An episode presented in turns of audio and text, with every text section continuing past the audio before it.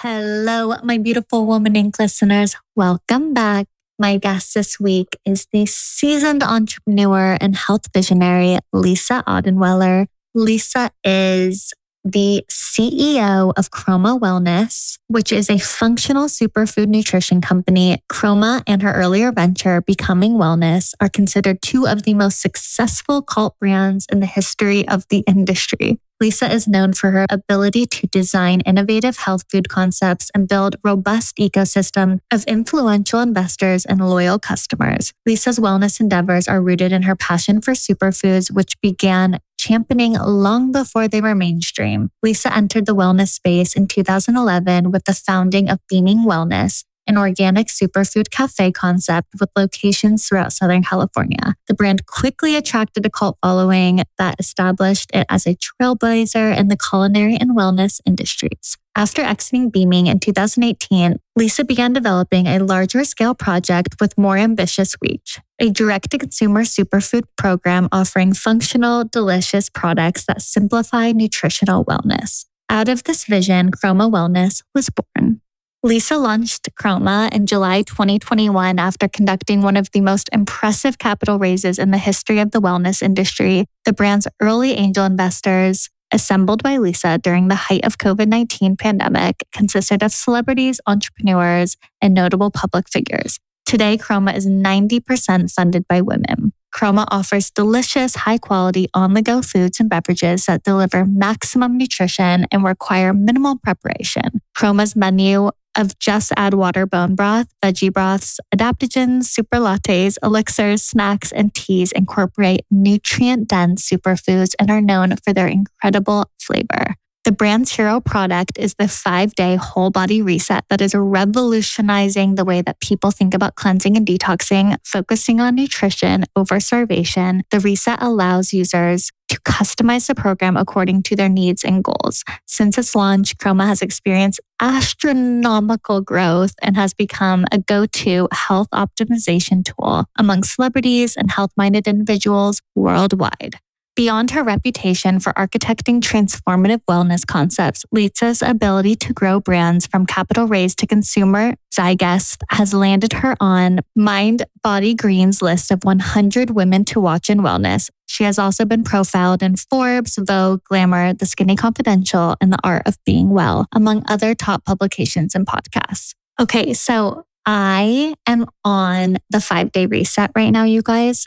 Also, I just had to make this live January 1st because I feel like we just all need a reset. I was feeling just so all over the place, running around, launching this company. I was just like, I need to reset my body. And then I remember that the Kroma team literally sent me the five day reset. And I was like, okay, I have to do this. So I'm on day four. It's the best thing in the world. Like, you know, I keep it real. Like, it is so nice. This is just the most easy cleanse I've ever done. And it's weird because I look back, I'm like, I'm really not eating a lot, but it's so nutrient dense. As soon as I feel like, oh, I, I want to eat something, it's like, oh, I need to do my superfood mix and I need to do my bone broth. And I truly just feel so energized, so clear. I've gotten more work done this week than I've honestly done in months. Like I just feel my brain fog has gone away. I just feel energized. So I'm so happy I've done this the week that I'm recording this intro because it was not planned at all. Honestly, this just like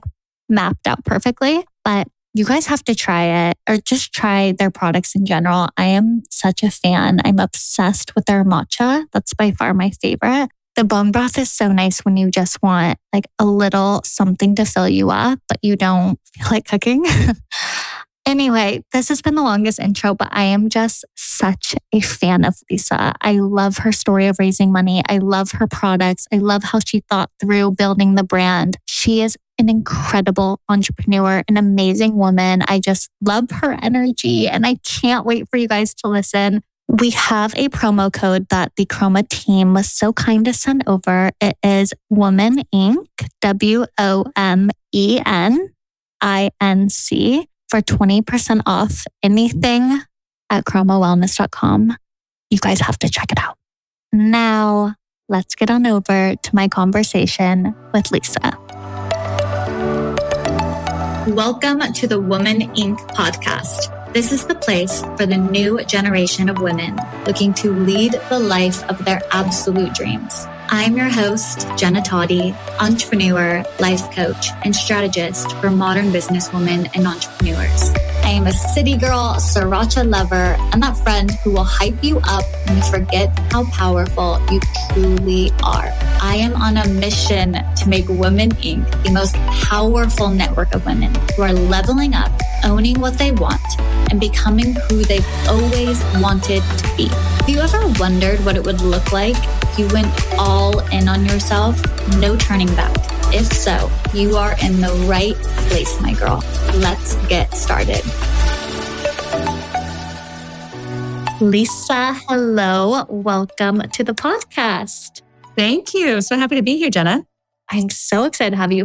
First, you are like my ceremonial matcha in my apartment, and my whole team comes over and we like have your matcha every morning. It's unreal so happy. Thank you. Yeah. And I always laugh that that's been like my secret mission is to get the world to drink matcha. Of course, I'd love if it was if it was Kroma's matcha, but I think it's game changing.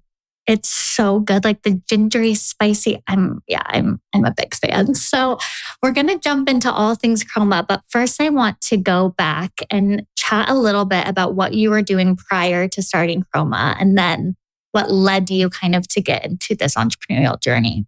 Yeah. So, I mean, I'll back up just for fun.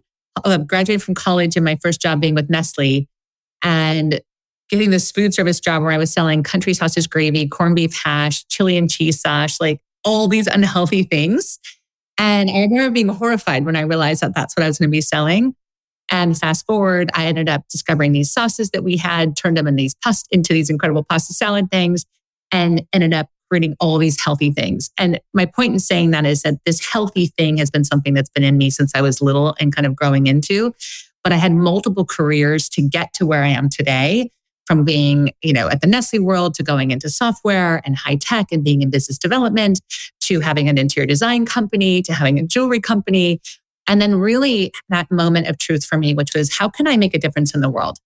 And there was this burning desire in me that I really wanted to have impact. I didn't know what it would be, but probably it was about 15 years ago, 14, 15 years ago is when that aha moment, or I guess I should say the pebbles along the way started to come together that led me on this path of wellness and led me to the first wellness startup that I had called Beaming, which was something that I launched out of the home 14 years ago, and which became a, a superfood cafe concept that was all over Southern California. Uh, launched in 2012 in Del Mar, California. We had this beautiful, healthy grab and go cafe. It became a cult following, um, lines out the door, and we ended up expanding that till 10 locations. That really kind of led me into this path of like, how can I help people on their journey of wellness, but make it super yummy, delicious, convenient, sexy, all these things that's really approachable that people want to do. And that became really the same, this, the same thing that led me to start beaming, led me to start Kroma. And it was just this passion for wellness, understanding how powerful food is, that we have choices every day. And it doesn't have to be a miserable experience. In fact, I, I love food. It's one of my greatest pleasures in life. And so for me as a foodie, but taking my passion for wellness and wanting to feel empowered with my health and feeling like I had control, which we do, and then mm-hmm. combining it with that culinary flair became really that pathway from beaming to now Kroma. Oh, I love it. Okay. And what was the moment where Kroma was born? I know you have a story with your daughter kind of leading up to having yeah. So I'll even go backwards a little bit with the beaming. So with these cafes and just this, all these people's lives that we were changing and people were obsessed. We had the Los Angeles and San Diego, but my vision was how do we take the magic of what beaming was and reach more people? And not everyone can get to the cafe. And it's also a very hard business model when you're dealing with yeah. so there's that. So I'm also a businesswoman too. And it was like, okay, this is a very tough business model. As popular as it was, how can we reach more people? And the only way really to take that same mission was to then apply it into non perishables. And so when I sold Beaming, I started working on kind of the next chapter. And I will be honest and say, I didn't know exactly what that next chapter would be. So I was dabbling in a mm-hmm. lot of different products. I started with healthy cocktails before healthy cocktails were a thing. I was doing that and trying to figure out how to do it and mass, you know, mass scale that. I played in a lot of different things. And the one thing, and you mentioned this earlier, Jenna, the, the thing that really kind of tipped it for Kroma, the first light bulb there was on matcha. And when I switched from coffee to matcha, I immediately felt better. And when I was like, wow, like this, I don't have the jitters, I don't have the anxiety, the irritability, the acidity, all the things that coffee can do, especially if you have adrenal fatigue, especially if you have gut issues. And as I transferred to matcha, which was not an easy transfer because most matcha doesn't taste very good. Yeah. yes. It's grassy and dirty. And people are like, oh, yuck, I don't want to do that. I became obsessed with how do I find really good matcha mm-hmm. and then mm-hmm. realized organic ceremonial grade and these different grades of matcha. And then I was like, oh my God, there's actually matcha that tastes good. And then I started adding all my favorite superfoods and I added collagen and matcha, you know, and ginger and turmeric and maca, one of my favorite hormone balancing superfoods and adaptogens and mushrooms. And I created this concoction that I would travel with back and forth to LA. And then I would make it in my hotel room. I'd make it for my friends. My friends became obsessed with it. They're like, we want this too. And that was really the first product for Kroma. And that was about four or five years ago. And again, it was just one of those things I created for me. And then as people wanted it also, I took that product and thought, well, what if I just create a blend and then created other blends? And that sort of became the birth of Kroma. And then what happened is in that process, I had an opportunity to sort of step back and say, well, how do we bring this to market in a way that makes sense, yeah. especially in a very saturated world of superfoods and adaptogens? And it's only becoming more and more every day. There's something new and a new shiny object.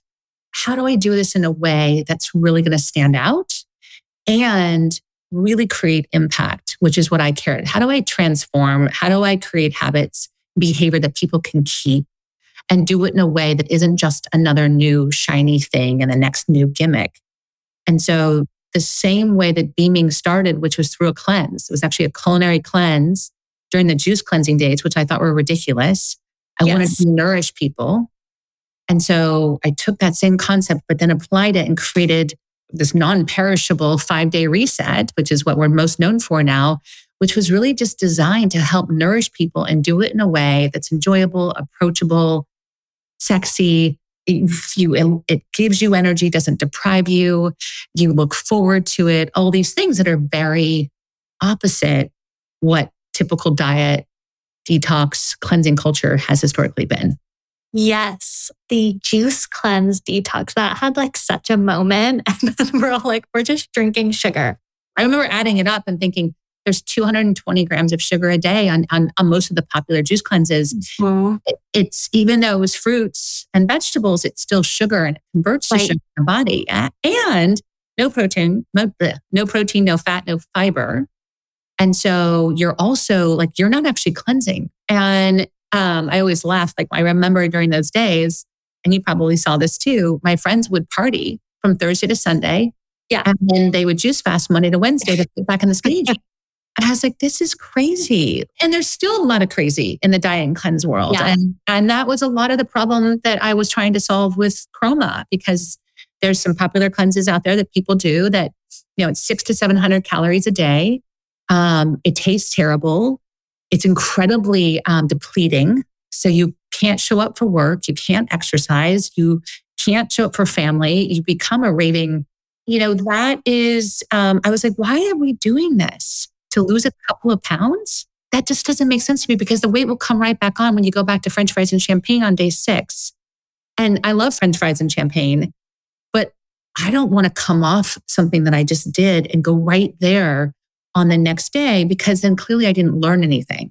Right. Hmm. As we know, quick fixes don't work. So for me, it was like, how can I create a program that's really focused on nourishment, gives you matcha in the morning with collagen and ginger and turmeric and mushrooms and all the things, also then gives you a beautiful porridge breakfast and the broths and all the things that I would consume in my everyday life. And that's a very different approach to, to cleansing and detoxing and again, we don't even use the word cleanse. It really is a reset, but conceptually. Yeah, no, it really is. So once you come up with the five day cleanse and you have the matcha, is this when you began to raise money and you started the process of really turning this into a larger business? Or at what point did you start raising? So there was two phases. There was um, an initial phase when I came up with these ideas of these adaptogen lattes. That was sort of my matcha phase one of Kroma. And as I was in that process, developed the product, we actually brought it to market. About two months in, and this is a very true story, I sort of had an epiphany. This isn't it. Which is a pretty scary thing to go back to your first investors and say, you got to trust me. I'm going to disappear for two years and we're going to come back. And we're going to come back bigger than you ever imagined. But there's a bigger vision here. And I, I need, I need the time to go create it. So this is a true story I often don't tell, but there was a massive pivot, which I think is really important to also share for an entrepreneur because it's very scary. Um, but I had to trust my intuition. And I knew that there was, I never was creating this to be a latte company. I was creating this to be a wellness company that could really transform lives. And so I had, when I had the download, literally, that said, this is what you're really creating, the only way I could do it was to step back, go back into R&D, map it out, brought Dr. Cole in, um, Dr. Will Cole, yes. to help formulate this new program with my daughter and I. And what ended up happening is sort of over the next couple of years, we were creating all the products, we were creating this reset system.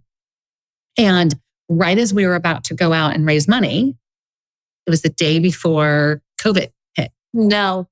The day before. My business partner and I, who had spent all this time putting a business plan together, had this beautiful, almost magazine style pitch deck, which for anyone who's created a pitch deck, it's a shit ton of work. Oh, so much work. So much work. It's so stressful. And we finally had it ready. We were ready to tell the world. We were ready to go out and, and go out to, you know, my network.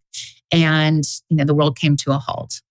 And, and I obviously couldn't ask for money when people were trying to figure out toilet paper and groceries. So um, it's hard to believe we lived through that, isn't it? so I, so I, everything was just like, okay, now what do we do? And at this point, I've emptied my 401k. So we're on our lifeline because I've now, you know, we're a couple years in really into this kind of phase two of Kroma. So take a big, big breath. We're like, okay, now what? And so what we did is we went in and created these beta resets, the beta, the beta cleanse for Kroma. And my daughter and I just started creating them with like little jars and mixing these superfoods and adaptogens into this beta program. Introduced it to five friends. Um, they loved it. We're obsessed. Of course, we did it as well. And we're like, this is incredible. This transformed me. They all lost eight pounds. They loved the flavors. They're like, I felt nourished. I was energized. We, you have to do this. And so then we kept putting this beta program out there and it just sort of became its own, created its own life because yeah. I had to get the feedback also. It's like, okay, I can't go raise money right now, but I can go get it out there in the world and create some momentum. Mm-hmm. And I also could use it as, as case study. And so yes. we were using um, glucose monitors to test the glucose factor. We were doing all this testing to get the feedback to say, is this a viable program? One, right? And simultaneously, can I get this in the hands of people that might actually write a check? So as that went on, as people started to have conversations again, we met with probably v- 50 VCs. And at the time, I thought that's the route we needed to go we I had raised quite a bit of money for my last brand Beaming through angels but i thought with what we were doing we needed vc money and so the feedback we got was very interesting concept call me when you launch mm-hmm. like, proof of concept proof of concept i was just going to say those words her favorite word and that you know prior to covid you know vcs were writing money left and right you didn't need proof yeah. of concept you didn't need revenue and the world has changed a lot since then and that's an important piece of that puzzle for anyone raising money. It is. I kind of had to have a moment of, okay, how are we going to do this? And I came up with this idea of what if we could bring together a group of investors who would basically be our go to market? What if they could be so passionate and excited about what we're doing that they would be our sales team, that they would help us tell the world? And so I sort of just mapped out this idea. And I remember, and I'll just mention this, I remember you know, Thrive Market. Mm-hmm. The CEO of Thrive Market, I remember seeing him speak years and years ago before they they launched and they had gone to like 800 VCs. Everyone had said no, whatever it was. It was a crazy amount of no's. And he had this idea of bringing in bloggers and getting small checks from bloggers. And that's how they launched. So I remembered this story and I thought, what if we do something similar? But what if we could have some celebrities and business professionals and moms in the community and everybody in between? And I just had this vision board and we even created a vision board of like, well, what celebrities would we want? And, you know, and who would we want? What kind of person would we want? And who would we want to have on the, on the Kroma investor team? And mm-hmm. that's really what happened is that through that vision, we actually have 110 investors intentionally. I know a lot of people go, Oh my no, God, I love it. World. But that was intentional. And a hundred of them are women. Oof. So that's something not only am I really proud of, but that's also been game changing for how we came to market because whether it is one of our celebrity investors or one of the moms in the community or the business professional, every one of them has been part of our success to date. And I will say though, getting to that first check, and anyone who's raised money knows, is the hardest thing. And there were a lot of tears getting to that first check. I remember it vividly. It was November 3rd, 20, 2020. I was pretty exhausted, had been, you know, no after no after no. All I wanted to do was bring my dream to life. And I was, I don't want to say I was losing faith, but I was being tested. Mm-hmm. And because you do have those moments where you're like, I don't know, like maybe, maybe this isn't supposed to happen when it's just so much resistance right? And it's just like, and I think what that's about is it's testing you. How badly you want this? Committed are you? November 3rd, 2020 is when I got the first check. It was Ooh. from Dick Costolo, uh, Costolo, who is the former CEO of Twitter. He was the first check. And I will also say, I did not know 98% of these investors before they invested. So, and that's an important factor because people see the Forbes articles with me and Gwyneth and Amy Schumer and Jessica Seinfeld and all these big celebrities. And yes, they are investors, but I did not know them beforehand. I was not friends with them. This was a matter of just one foot in front of the other. One conversation led to the next conversation, led to the next one. And eventually, like people just kept making introductions because they believed in the product, the beta program that we were sharing, and they believed in me and the and the vision. And it was a long, long process. But that first check from Dick led to some introductions that led to some introductions and it just went from there. And that's what it takes is that first yes. And asking every single person whether they say yes or they say no. If not you do you know anyone? And if you who else can you introduce me to? I love this lisa. This is so good.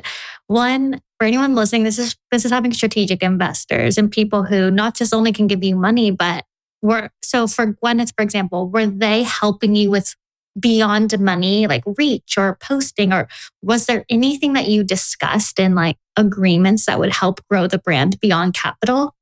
So interestingly, no. And and I and intentionally. Um, I wanted the relationships to be very authentic. And I will say, even in the, the example of, of Gwyneth, I woke up to an email from Gwyneth. One of our investors, Melody McCloskey, had mentioned Chroma to her. And because Gwyneth knew of Beaming, my brand in LA, and she loved that brand, I didn't know her personally. She got really excited when she found out that I had a new company. And so I actually woke up to an email from her, you know, on a Sunday morning, actually when I was tears because I was so tired of raising money and just wanted to like, how are we going to do this? Even though we had gotten the first checks, we probably had raised maybe 2 million. We still needed another million and a half. And I woke up to an email from her. And that was that moment where you're like, yeah, you know what? We're going to, this is going to work. We're going to pull this off. And it was like this angel kind of came in and just said, we've got you. And I can't say enough good things about sort of what that moment meant. Obviously, for Gwyneth to believe in me, to really stand behind me. And, um, and so that for me was enough. Yes. Yep. I didn't need to ask her to do more. If she was going to, she would do it on her own. She has, she's been, you know, but I don't, I, there was no arrangement. Right, right. And so all of the celebrity investors have invested on their own goodwill because they believed again in the product and in and me and the vision. and anything they've done for posts or anything like that, um, which they all have, was done because they're just passionate about what we're doing. Oh, that's so good. Yeah, relationships are everything. They are, and there's a there's a big play. I mean, there's a lot of brands that do have big celebrities, and there's a there's a big give get when you do that. There's a yeah. usually involved with that. And I just didn't ever feel like we needed that anchor. What we needed was people who just believed in getting Kroma out there and believed in how transformative it was. And so I think that that just really kind of created a swell of its own. Yeah. I love that you are focused too on just building something that people would naturally be passionate about rather than creating a product where it's like, okay, if you sign here, then you're passionate about it. It's like, no, you just genuinely had that interest. I didn't, they all came to me really. And, yeah. and I say that in a very, very just with massive gratitude, right? They, the, the, the people who stood behind me, Amy Griffin, one being one of them from G9 Ventures, who so believed in the product and then introduced her friends. And it just really was one of those things where I felt very supported and, and I still do. And that's a really important thing for anyone raising money because you I've been on the other side where I was desperate for the check. And if it's only about the check, it usually will backfire. Mm, that's really good advice. So, and and I've been in a position where um, it, it has backfired. And, yeah. And so, yeah. Um, I just was so clear that I just wanted, I wanted this like family, you know, yeah. this around us. And in fact, I was just in the Hamptons for a couple of weeks because um, a lot of our investors are in New York and the Hamptons, they're all over. But, and I was at an event, there was about 15 of our investors at this event. And it was just, it was 170 women, but 15 of which were Kroma investors. And it just was this incredible community. And I believe so much in like women supporting women. And there's nothing more powerful. And even though we have amazing men involved too, there's just, we, we do rise together and supporting one another and being in that collective energy is, I think, such an important thing, as especially as a female founded brand. Yes. Oh, it's so powerful. So you have grown so fast just from like a revenue perspective.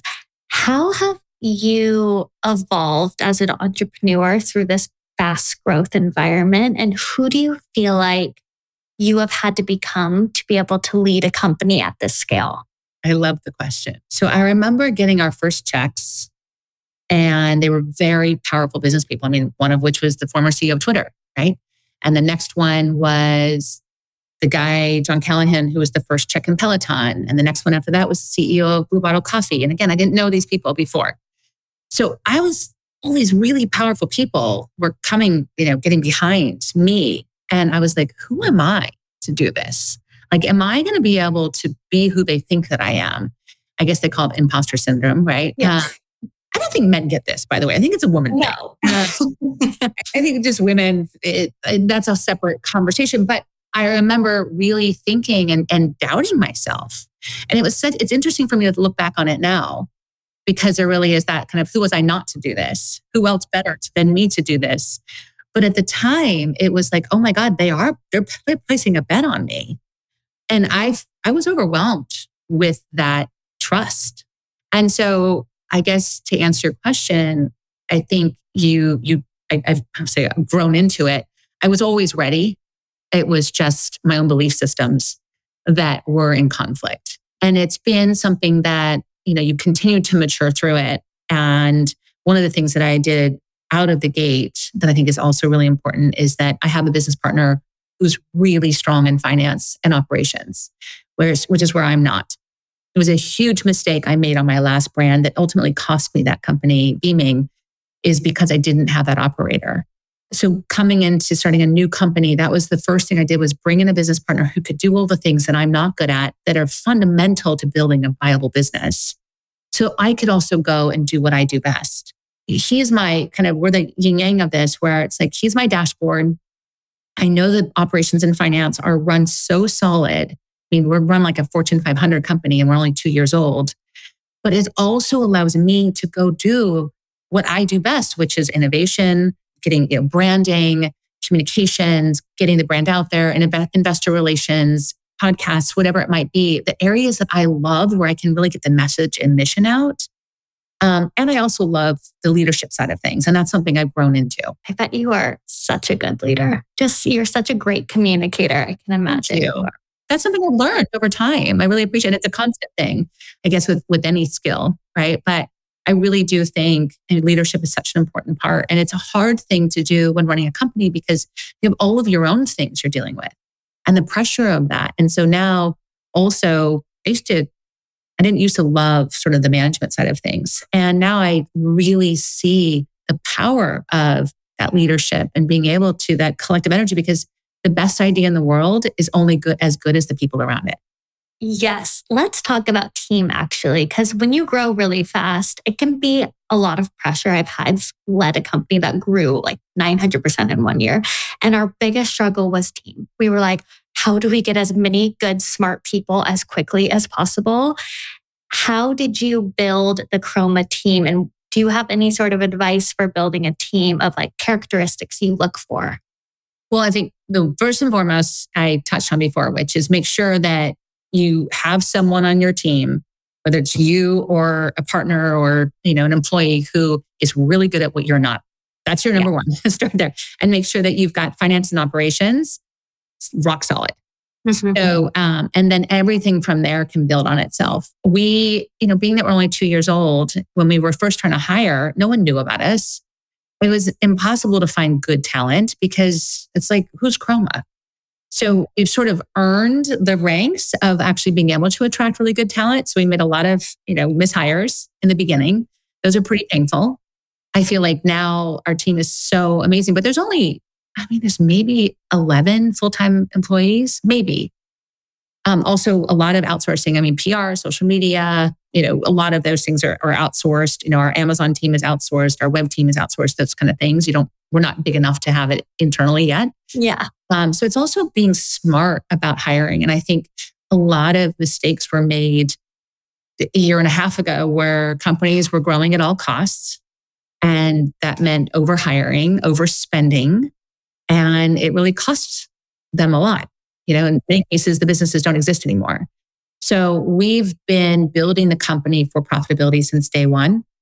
Wow. Building the company incredibly mindfully, which also means, you know, it's people are wearing multiple hats mm-hmm. and people are spread thin, but they also have that passion for what we're doing, excited to be part of it, I think from a hiring standpoint, you know, not everyone's cut out to be in a startup. They can say that they are. It's a very different world because we are texting on the weekends. Right. We are texting at nine o'clock at night, you know, and, and, and, and the team has to also be like, that's okay. Like game on, we're doing this.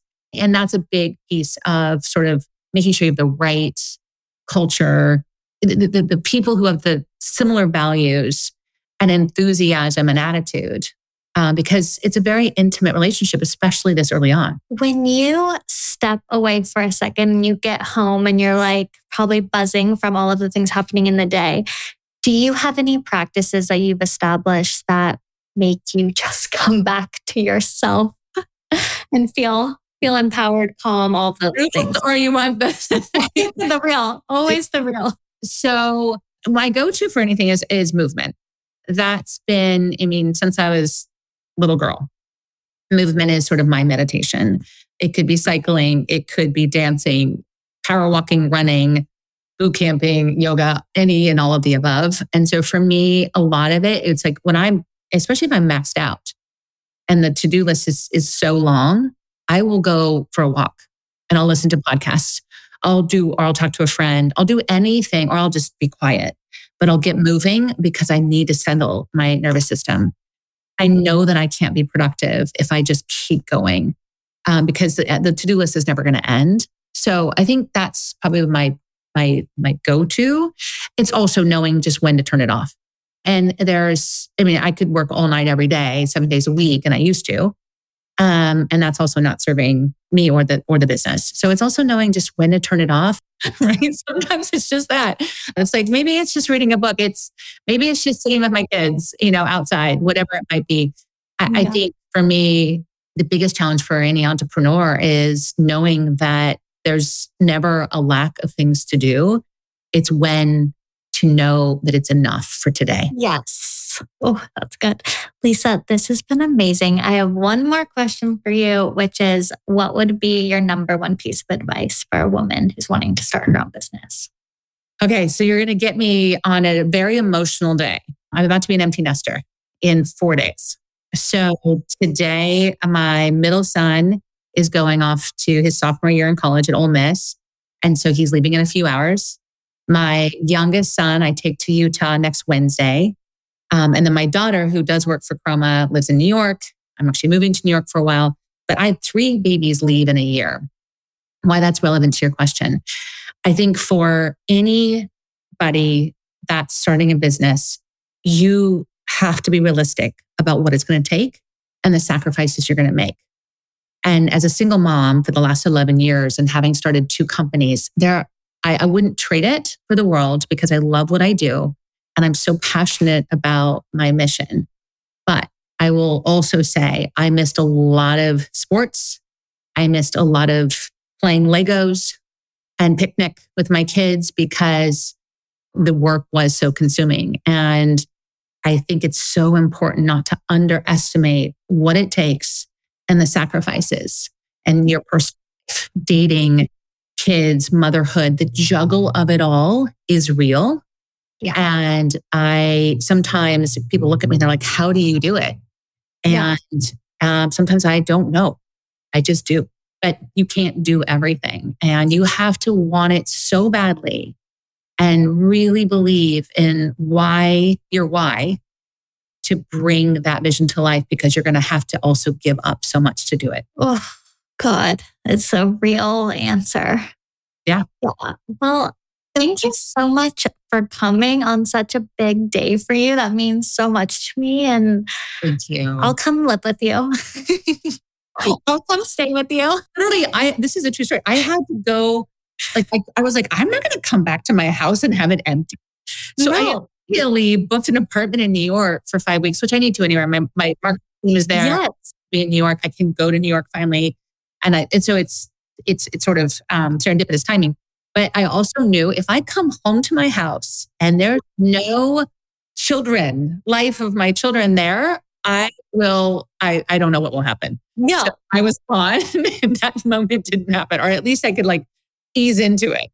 Yes. No, I love that. And New York just like gives you energy. It gives you energy. I do love it. Okay. I'm going to come visit you in New York. But Thank you so much. You are incredible. And I'm just so honored to have you and to invite you. Thank you for the opportunity, Jenna. Really appreciate it. Bye. Okay, I hope you enjoyed this episode and are feeling so fired up to go out there and create that business or side hustle that's been on your to do list, you know, a little bit longer than you care to admit. It is never too late to make the first step towards the life you want more than anything else. If you haven't already, make sure you are subscribed to the show so that you never miss an episode. Thank you so much for tuning in. Until next time, keep becoming the woman of your wildest dreams.